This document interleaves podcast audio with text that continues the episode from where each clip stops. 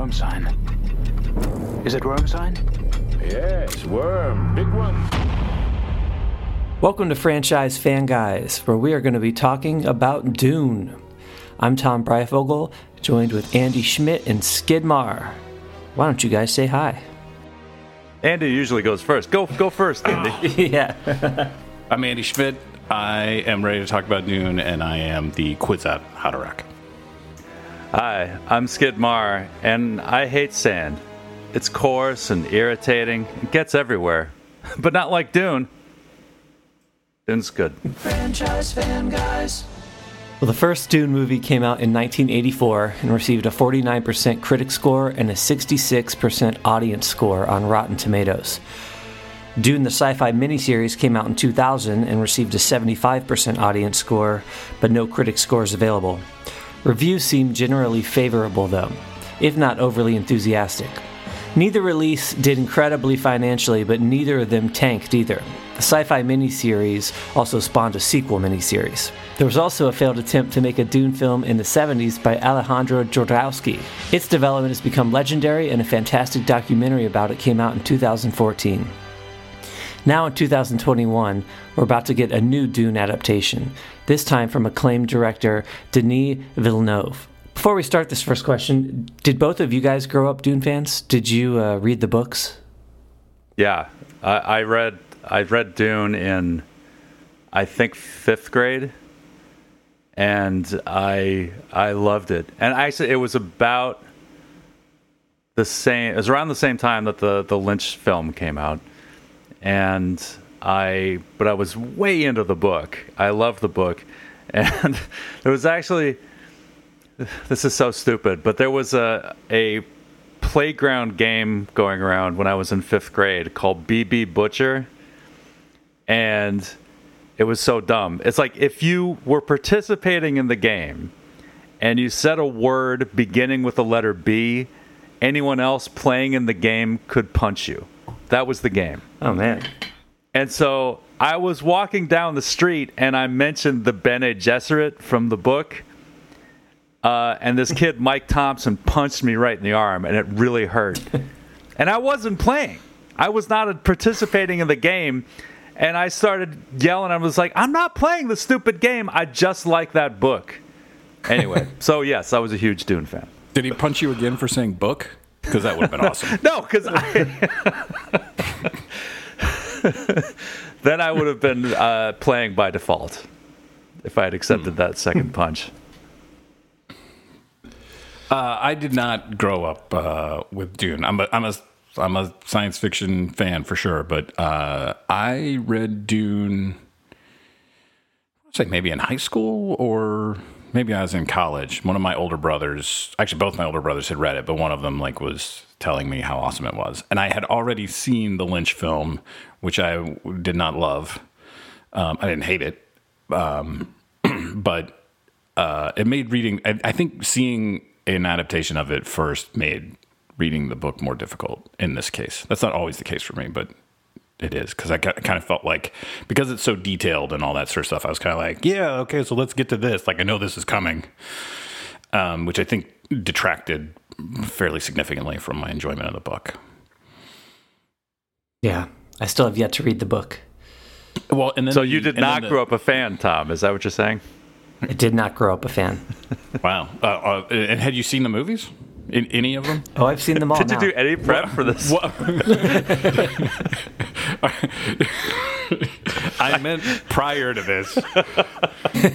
uh, no, I had not seen. I knew nothing about it. My wife's a big fan of the books, and that's it. I used to get uh, Dune confused with Tremors, the oh, 90s movie Tremors. They're very I always similar. thought that was Dune. Yeah. Mm-hmm. Okay. Yeah, they're not similar well, at all, but uh, they have sand. There's a worm. There's yeah, a there's one element sand. that is similar yeah. in both both franchises. Um, yeah, next up, Tremors, guys. Wait for it.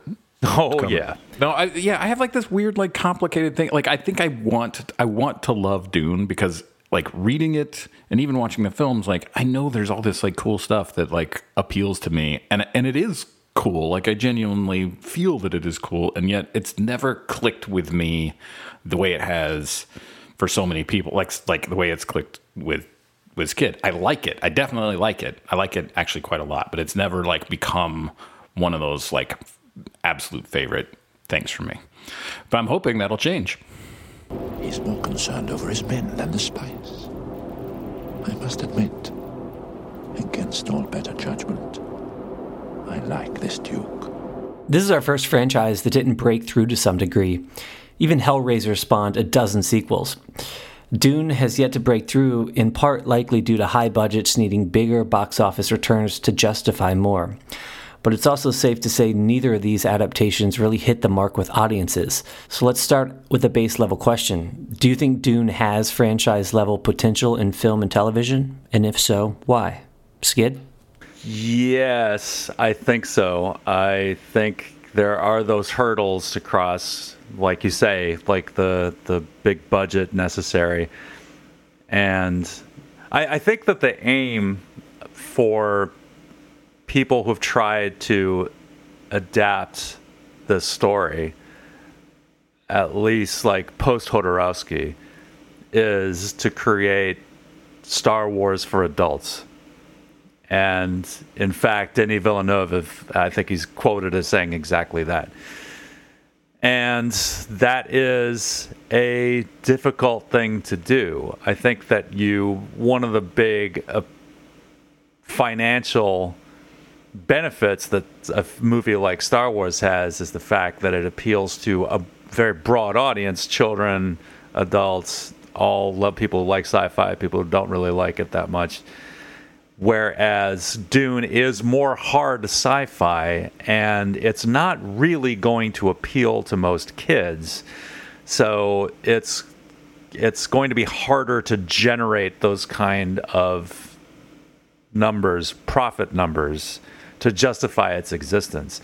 I am hopeful enough about the Denis Villeneuve attempt. He's my favorite director working today. He is the one person that I would choose to helm this project, maybe ever. I, I, I can't think of it's. I'm hard pressed to think of anyone ever who I would find more uniquely suited to do this for my tastes than he is. So I have high hopes that the movie will be very good, and hopefully that'll be enough to make sure that they're they're able to finish this story. But you know, I mean, I think he did an incredible job with Blade Runner 2049 but that movie was a financial disappointment. So I, I don't know. I, I I think it has a chance to do it, but there are a lot of reasons why it might not get there. Yeah, I would agree with you that the potential is certainly there. Uh, I would also agree that Villeneuve's the director I would want for this. I think I have seen all of his major releases at this point. Sicario is amazing. Incredible. Enemy Enemy, which was one of his earliest ones, was ridiculously creepy. Great. Prisoners, um, awesome. Prisoners was was completely gripping. Uh, yeah. Uh, Les Incendies, Les, Les Incendies, this French language movie, one of his early ones, is amazing, intense, brutal, great. That one I have not seen, so I have not seen them all. I suppose I'll, I'll have to check that one out for sure. And then, you know, Arrival is one of the best, you know, kind of harder science fiction films I've seen yeah, that's been released lately. And then Blade Runner 2049, uh, highest possible agreement with you on that skid. Like that mm-hmm. movie is phenomenal. Blade Runner is one of my all time favorite films, and it's flawed, but I love it anyway.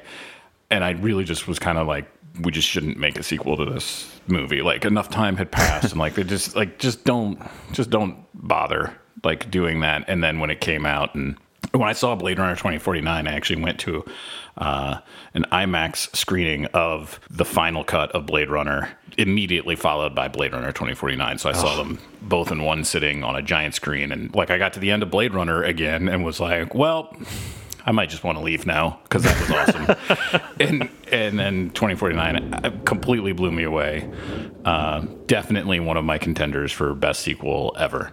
Yes, so like completely agree. I'm very excited about this. Since this episode is going to drop before the release of Dune, assuming it doesn't get pushed back again, uh, it's worth mentioning that this film is Dune Part One that's coming out Uh, so it only covers about half of the novel. So I think that's worth like just setting expectations that it doesn't go the full the full novel. So hopefully we'll get a Dune Part Two also. But you know, budget and all that stuff aside, I do think that you hit on a really good point, Skid, which I just want to highlight, which is Star Wars for adults is a hard sell because it is the kids and it is the parents buying for kids that tends to make things a franchise. Yeah, yeah.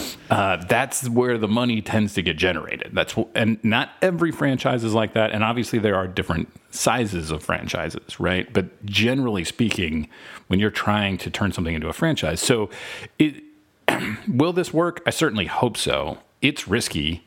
Blade Runner is awesome Blade Runner 2049 was awesome.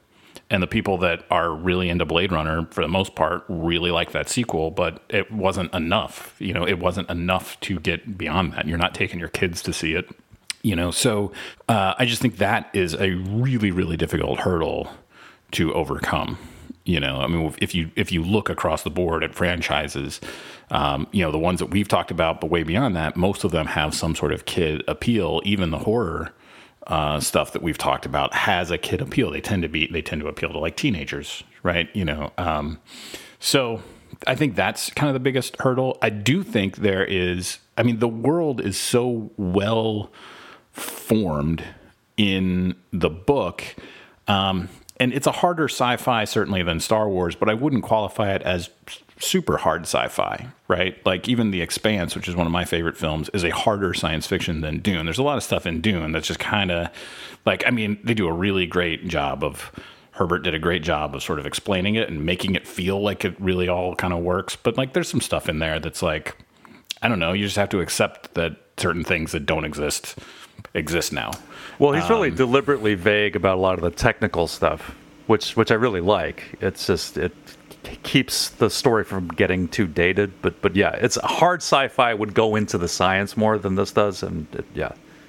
Right, right, right. I mean, it's it's definitely harder sci-fi than Star Wars. Don't get me wrong. Um, uh, and I would argue probably harder sci-fi than Star Trek. Actually, not probably. It certainly is. But you know, I, th- I do think that's also kind of limiting your audience because that more, you know, the more cerebral you get, again, sort of the more adult you're getting, limiting your audience even more. Just kind of so you've got these hurdles to overcome right off the bat. But I do think that the world is so well developed, and there are you know these all these different houses, and there's more planets and more houses alluded to that the world of Dune. Uh, it feels more complete and feels more vast. Like Star Wars plays a lot of lip service to all the planets in the Republic and all that sort of stuff, but you don't really see them in the initial films. You don't really like meet them, and they don't feel well rounded. You know that that all that stuff happened later. Uh, whereas Dune, that stuff is all there in the novel, and so I think there is the, you know the opportunity to make it from a franchise, from a perspective of all of the different types of stories that you can tell in this world, as long as they connect thematically and they they appeal to the you know the core of Dune. So I think the potential is there. I just think you know, I also think there is a way to do a version of Dune that appeals to more of a the PG thirteen crowd. Um, you know, or the or even the younger crowd. Like there's a way to do a Dune, I would argue, um, that appeals to adults and appeals more to kids than likely what we're going to get, which I'm okay with because I think it's going to be great. Um, but yeah, I think that that's a lot of stumbling blocks. Giant budgets, vast you know landscapes and whatnot, big world building, and it's made for adults. That's a lot of hurdles. Mm. What do you think, Tom?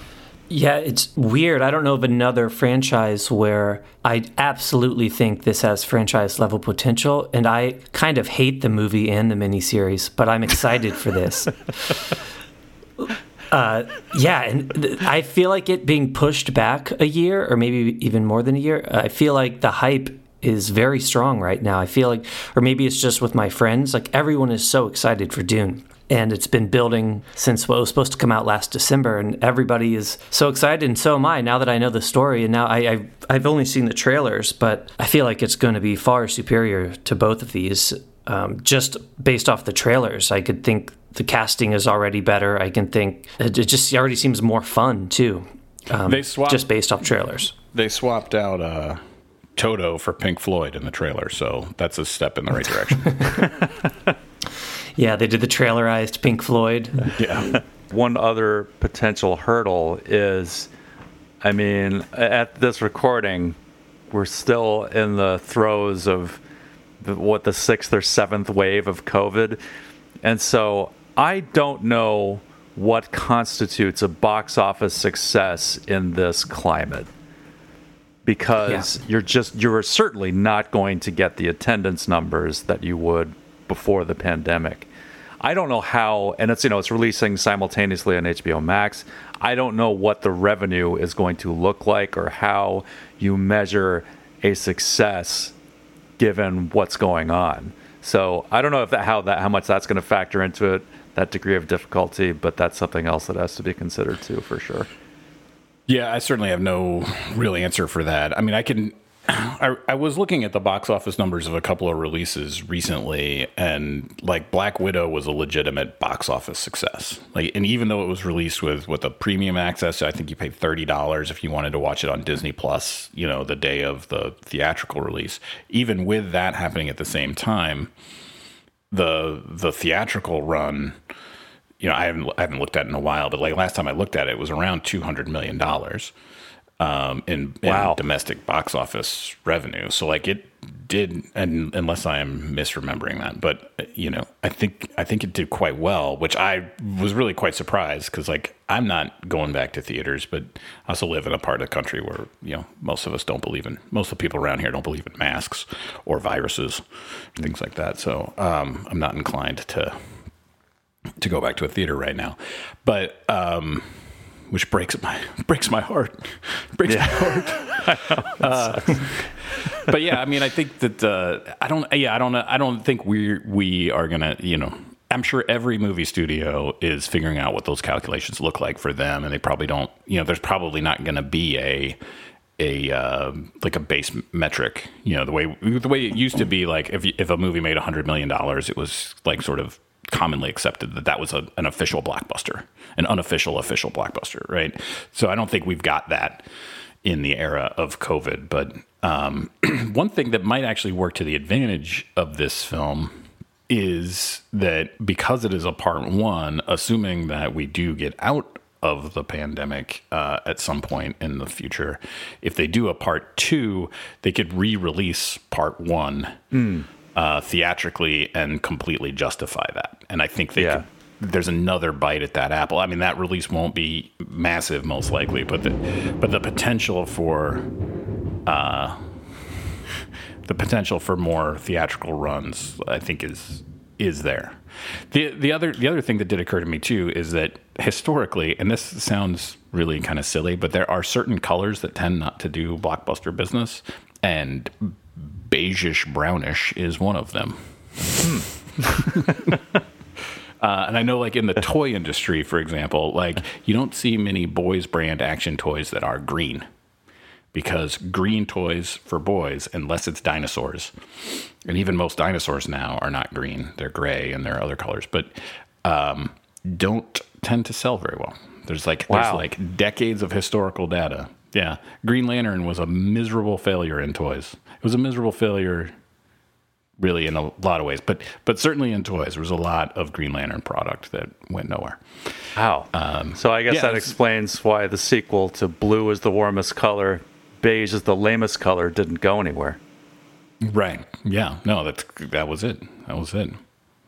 That's how that meeting went. How many men do you have?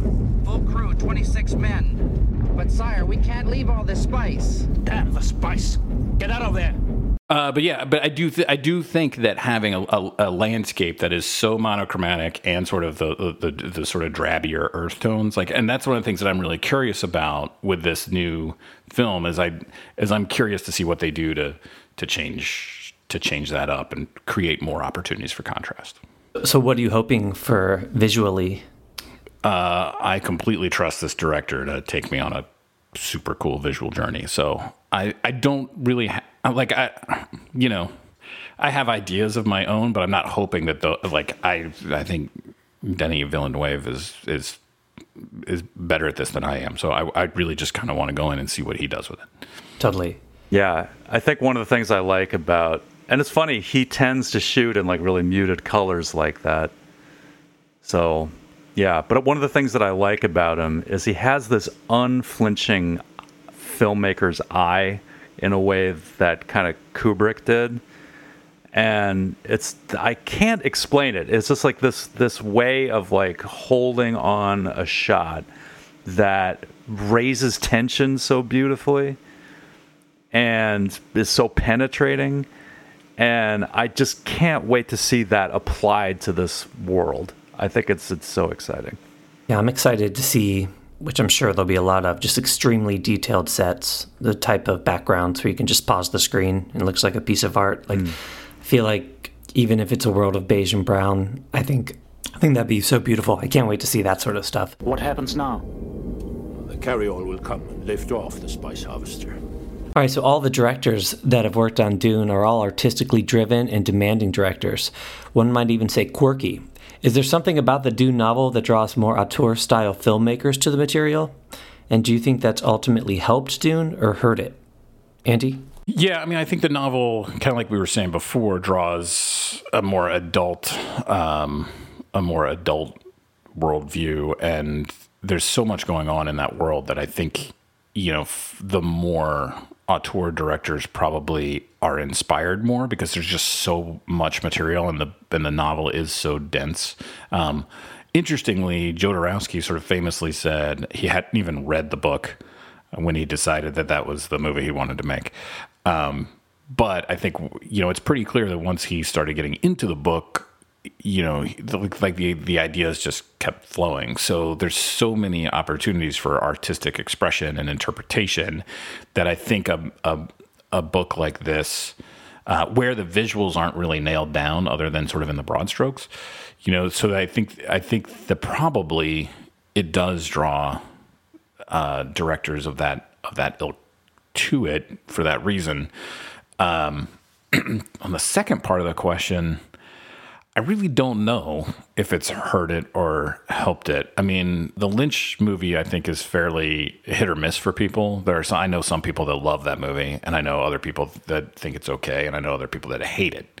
The sci-fi miniseries kind of went in the opposite direction. You know, that's the one where I would say, you know, nothing against that director, but like it's not really an auteur sort of thing. It's much more of a we have a lot of material to cover. Let's get it done sort of stuff. Which is not to say that there isn't cool artistic expression in it, but you know the the approach from the Lynch to the sci-fi miniseries are are very different. And so I do know people that hate one and like the other, and vice versa. You know, so I don't know. I think it probably has not hurt it because there are enough people that love the Lynch you know, um, and and are fascinated by the by the film that wasn't made by Jodorowsky. That I think that the base core like hardcore fan base is still there and i think that is something that that can be built off of so i would say i think i don't i don't think it has hurt it I think, and I, I, really hate the Lynch film, but I think it looks good. I think 80% of it looks pretty good. I think it's all in the writing, what I didn't like. I felt like it was like a book report.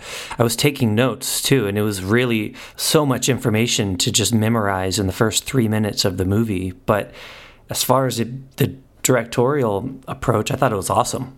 Yeah, I love the Lynch movie. I love it uh, deeply. I really do. It's a mess. I will agree wholeheartedly that it's a complete mess, but I fucking love it. I love the art design. I love the weirdness. I love David Lynch, first of all. And I know he doesn't like the movie for good reasons, but just there's enough of his stamp on it to make it uh, just something really weird and different. Uh, it's got you know the the Jeff Lynne, the score um, is is in the score is incredible. I love the casting. It's like so many of those. That's you know, it's like uh, Patrick Stewart and Jurgen Prochnow, like all these fantastic, epically Uh, epic presence sort of of actors on on in the in the movie. I I fucking love it, man. I really do. And I get it too because like I came into it knowing what the story was, so I didn't have to sit there because yeah, it's incredibly hard to piece together what the story is if you're just watching that movie. So I I get that. Well, first of all, yeah, Jodorowsky hadn't read Dune. David Lynch had never heard of Dune. But when he started to read it, he got really into it. And I think one of the reasons is that the book itself is, uh, presents a far future that is very imaginative and feels like it makes sense. It feels like a logical progression of our own history. But it's also, there's enough vagueness in some of the descriptions of a lot of these things that there's a lot of room for interpretation, uh, especially visually, like as as a director, which I think might be attractive. So I think it may have hurt it because I think some of these people's sensibilities are so grand and uh, off the mainstream that it takes an already difficult story for people to understand and makes it more difficult to understand. That's that's a danger. But I feel like Denis Villeneuve has enough mainstream sensibility to be able to make a story that will be comprehensible to a broader public. I think uh, I think that's a, that's a good chance of that happening. I would agree with that about the, this new one. That that he's got that crossover appeal. Not not to say that Lynch hasn't had some sort of crossover successes, but generally speaking, he's on the artsy side, and there's sort of there's sort of like a ceiling to what his films will do. There's a certain type of people that want that quirky, off kilter stuff, um, and will go and will go seek out Lynch films, whereas. Uh, I feel like Denny is is completely capable of bringing that aesthetic to something that has a more mainstream appeal. You know, I Yeah. think we've seen that in, in, in his stuff so far. Um, so I would, I, I would agree with that for sure. Um, yeah, it's interesting that that Tom that you're like I hate the David Lynch movie, and then you turn around and you say part of it is awesome. Um, and I feel like Visually, that- yeah. I- yeah, I feel like that kind of sums up. Uh, yeah, I feel like that kind of sums up how I feel about that movie. I will say that watching it for this podcast, I enjoyed it quite a bit more than I had. I think probably because I was really paying attention. I was I was watching it in a different way, paying attention to different things. You know, even the sound design in it is really good. The use of sound is is is quite good, and it is interesting too that that thing was made in what 1984, came out in 84, and the sci-fi miniseries that came out. Uh, 16 years later, the special effects don't hold up as well as the 1984. No. At least that was that was my opinion. I don't I don't think that's going to be a controversial one though. No. Uh, yeah, and I was I was more disappointed with the sci-fi uh, miniseries than I thought I would be because I kind of liked that when it came out.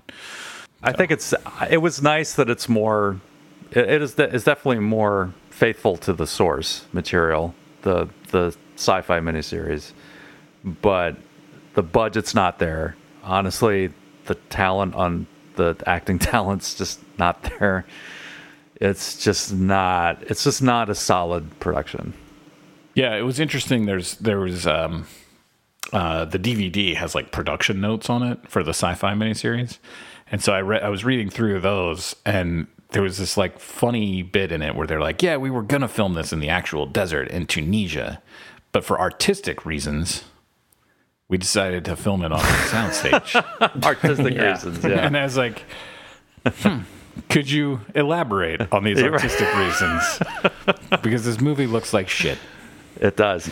Although I will say that some of the desert sets, they look totally cheap. They look like original series Star Trek, but the backgrounds kind of look like the covers to the old like original printings of the books with the, the, the cool. stone formations and stuff, which is I don't know if it really if it works, but it's it's interesting. Yeah, that uh, that is cool. If that's where they were drawing the the inspiration, that's that's neat. I also I said Jeff Lynne. I of course meant Brian Eno. I don't know why I said Jeff Lynne. I think I was thinking ELO instead of ENO. But anyway, great music and the Lynch version. Do either of you think the Jodorowsky film would have actually been awesome, or do you think our imaginations will uh, like like the movie Superman Lives. I'm I'm like kind of fascinated by that movie because it was never made, and I've watched documentaries on it. But deep down, I probably know it wouldn't have been a good movie, and that's kind of how I feel about that version of Dune. I'm like fascinated by it, and the storyboards look amazing, and I'm kind of intrigued to read the Incal. I didn't know if either of you have read that, or what do you think his film would have ended up being if it actually was able to be released? Uh, I'll take this one, Skid. I think it would Sure. have been a beautiful, beautiful disaster. Like I think Totally. I think we would be talking about it uh, to this day because it would be like the ambition and and the casting choices, like everything about it seems like it was like shooting for the stars. And yet, even after watching that documentary, which is very very complimentary towards it, I did not get the sense that they were going to successfully pull it off. Like I think we, it would be like sort of, you know, sort of the Ishtar of science fiction. You know, like this giant sweeping thing that was made, and we all go, how the hell did this happen?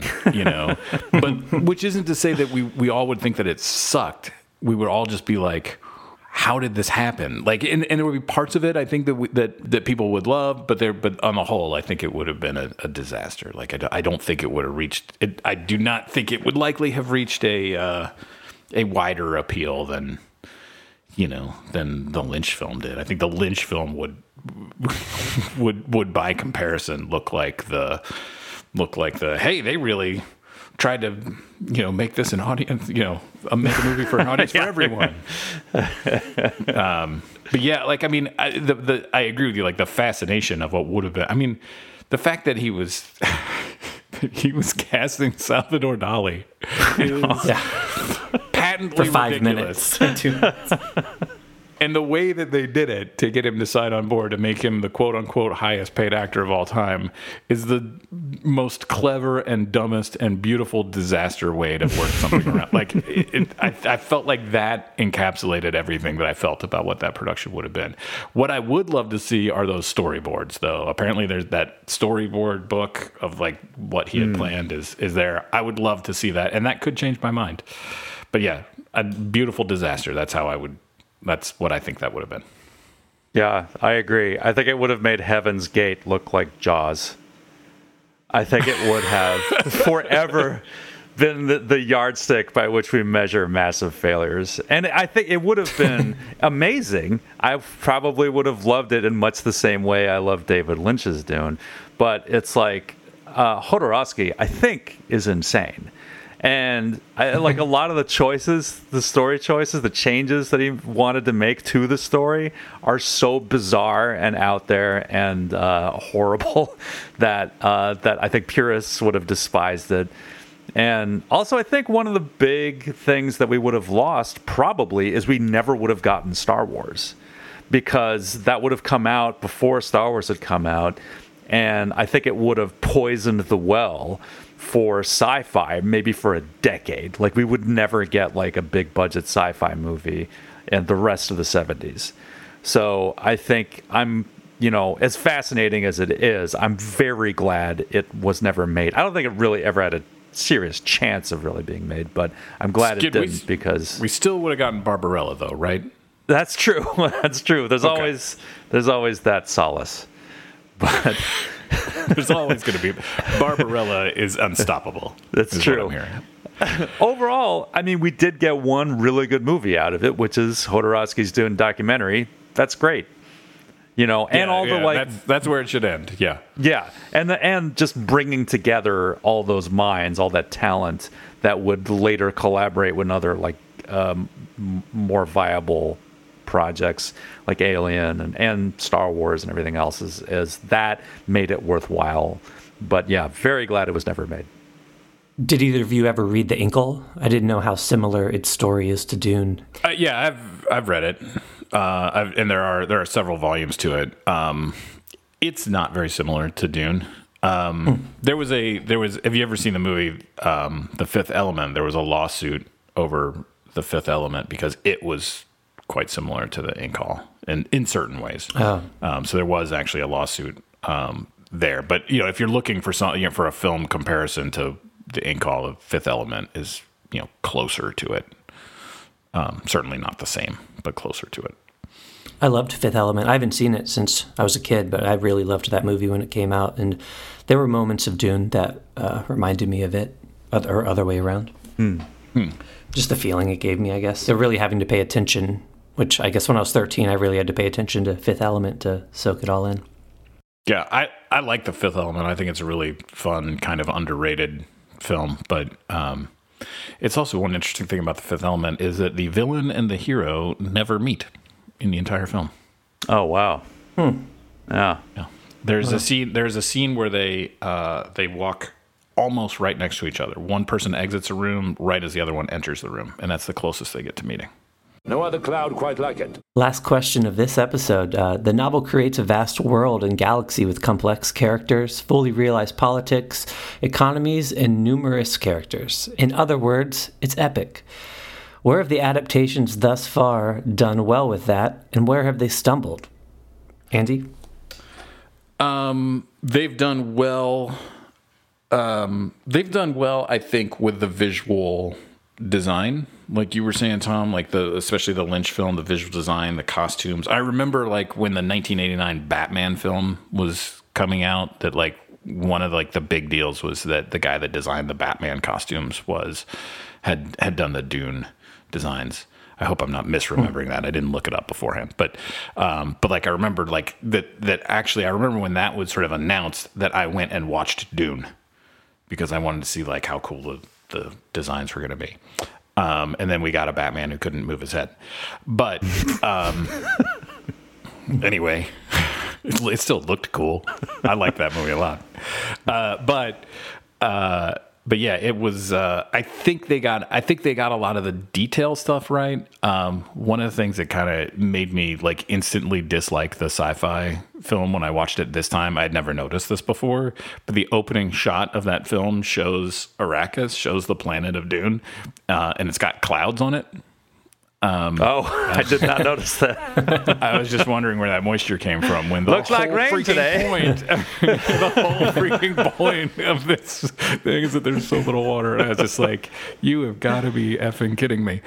Um, it like immediately took me out and like soiled my impression of that of all 38 hours of that that I was about to watch.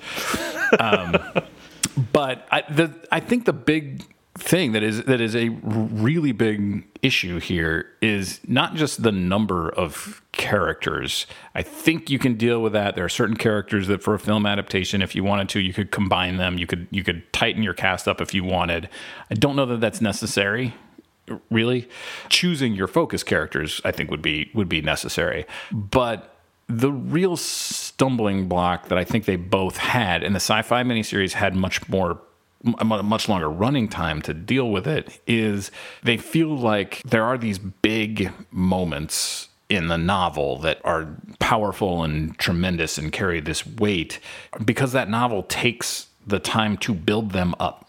So you build up to these like major reveals or you know there's much more discussion about the legends and the prophecies and where do the prophecies come from and what do they mean to the people and how is that baked into the culture so that when we get to a point where a prophecy is maybe being fulfilled or somebody is using a prophecy to their advantage even though it, it, the prophecy might be entirely bullshit like that those are giant payoffs. Whereas what I feel like the film adaptations do, and part of this is due to, um, in part to the fact that it's a different medium. Uh, novels are better for communicating a lot of that, um, or easier to communicate a lot of that. But in the Lynch film, especially, I feel like you know, like you you get to the end of that film and and the sister's like, he is the Haderach, and I'm like, I don't know that they actually mentioned what that was. Yeah, right. I was like, who's that? what? what does that mean? That only means something if I've read the book. And I feel I felt like there's a lot of that. There, the, there's a lot of those moments where I f- it feels like the filmmakers are like, "Eh, big moment, right?" And you're kind of like, "Is it?" I like maybe it should be. Uh, so I think that's the biggest thing is that that, that that they're rushing to get to the payoff and I'd rather them use fewer payoffs and set the ones they do use up correctly. And maybe, you know, that could be something that you just go, okay, we're just not going to deal with this aspect of the book so that we've got the ability to make the parts that we are dealing with really land. And I think that would be a, a viable and, a, and an appropriate way to go. I think that's kind of my biggest my biggest issue. That and that the special effects in the sci-fi one are really pretty atrocious. I, I also made a mistake of watching that on a very large screen, which Mm. did not do it. Which did not do it any favors. Like I should have Yeah. watched that on a smaller on a smaller television. Yeah, I think I, I agree with Andy. I think it boils down to the main shortcoming of the Lynch version is they were so concerned, the Laurentiis, uh, the producers, they were so concerned about getting the running time down that they ended up truncating so much of the story. And this is a sprawling story that really does need that time for setups and for these things to be paid off. Uh, if you try to compress it too much, it just it just stops making sense. So that was the main the main problem with the Lynch version and with the sci-fi version. It was just the it was the budget. Like if they could have afforded, I mean, like sci-fi at the time, they weren't producing, you know, stuff like The Expanse. Like no basic cable network was doing anything uh, like the kind of things we see. This is pretty like even like Battlestar. So Yeah. there wasn't, Yeah, yeah, yeah. th- yeah, there was no, there was no sort of template for basic cable, big scope stuff like this. So, you know, sci-fi they just put a lot behind it. I mean, they, they they had a huge marketing campaign for it, and it and it did spawn a sequel. And I wonder if there were lessons learned. I have no I have no insight into this, but I am curious now. Now that you're kind of talking about it, if sci-fi was like, hey, that worked in certain respects, and it kind of you know, like you were talking about, like if Joe Dorowski's Dune it come out, that we never would have gotten Star Wars. I wonder if the Sci-Fi Channel doing this allowed yeah, did that impact like greenlighting something like Battlestar Galactica with a bigger budget and better special effects? Like I, Yeah, I don't know the I- answer to that, but it, it could have. I think I probably, I think one probably had a little something to do with the other f- for sure. Um, it, I think at least it gave them sort of a topographical map of pitfalls to, that they might want to avoid. Um, yeah. But uh, but yeah, I just think it's just like. I and I, I I feel mean saying this, but just the talent was not there. There was just they just couldn't attract the talent, and you know, and the the you know stuff like the Harkonnen uniforms in the movie, they just look so cheap. They look like community theater grade work. And it's so funny, like, you know, a year later, we'll get Fellowship of the Ring. And just the amount of care and detail and skill going into the production design on something like that versus what we get here. It just, uh, it just makes me kind of nauseous to look at. But yeah, that's, uh, that's it. I thought the casting on the TV show, everyone was so forgettable and so many characters looked the same. Even like mm-hmm. the main character and and Feyd, I would be like, which oh, the guy who looks like Tom Brady. Like oh, both of them do. Like or like Jessica. So many scenes. I was like, hold on, is that her? Is that, oh, I can't tell. Like, and I couldn't tell from scene to scene. Whereas in the Lynch film, you obviously know which one Jessica is, and yeah, and, and Sting is Feyd, and it just yeah, it, it was cast much better. The the casting in that one was so in the miniseries. world's different. And there's no Yeah. there's no diversity. I mean it's it's especially sort Yeah. of glaring in the miniseries. There's zero diversity to that cast. And i know it's 20 years ago but still it's like it's it's sort of inexcusable. Yeah, There's an Italian guy. oh right. I take it back. Oh yeah, okay, all right.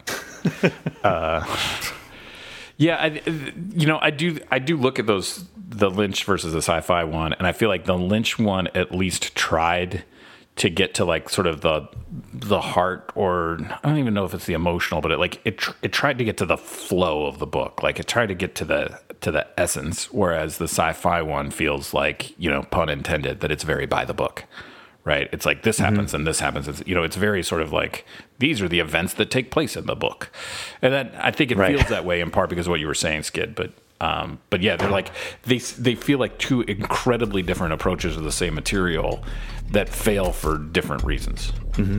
That fail is maybe harsh, but they're they're a bit Fall short. lackluster. Yeah. fall short. Yeah, yeah, yeah, yeah. Um, yeah. Thanks for listening to Franchise Fan Guys, Dune, episode one of three.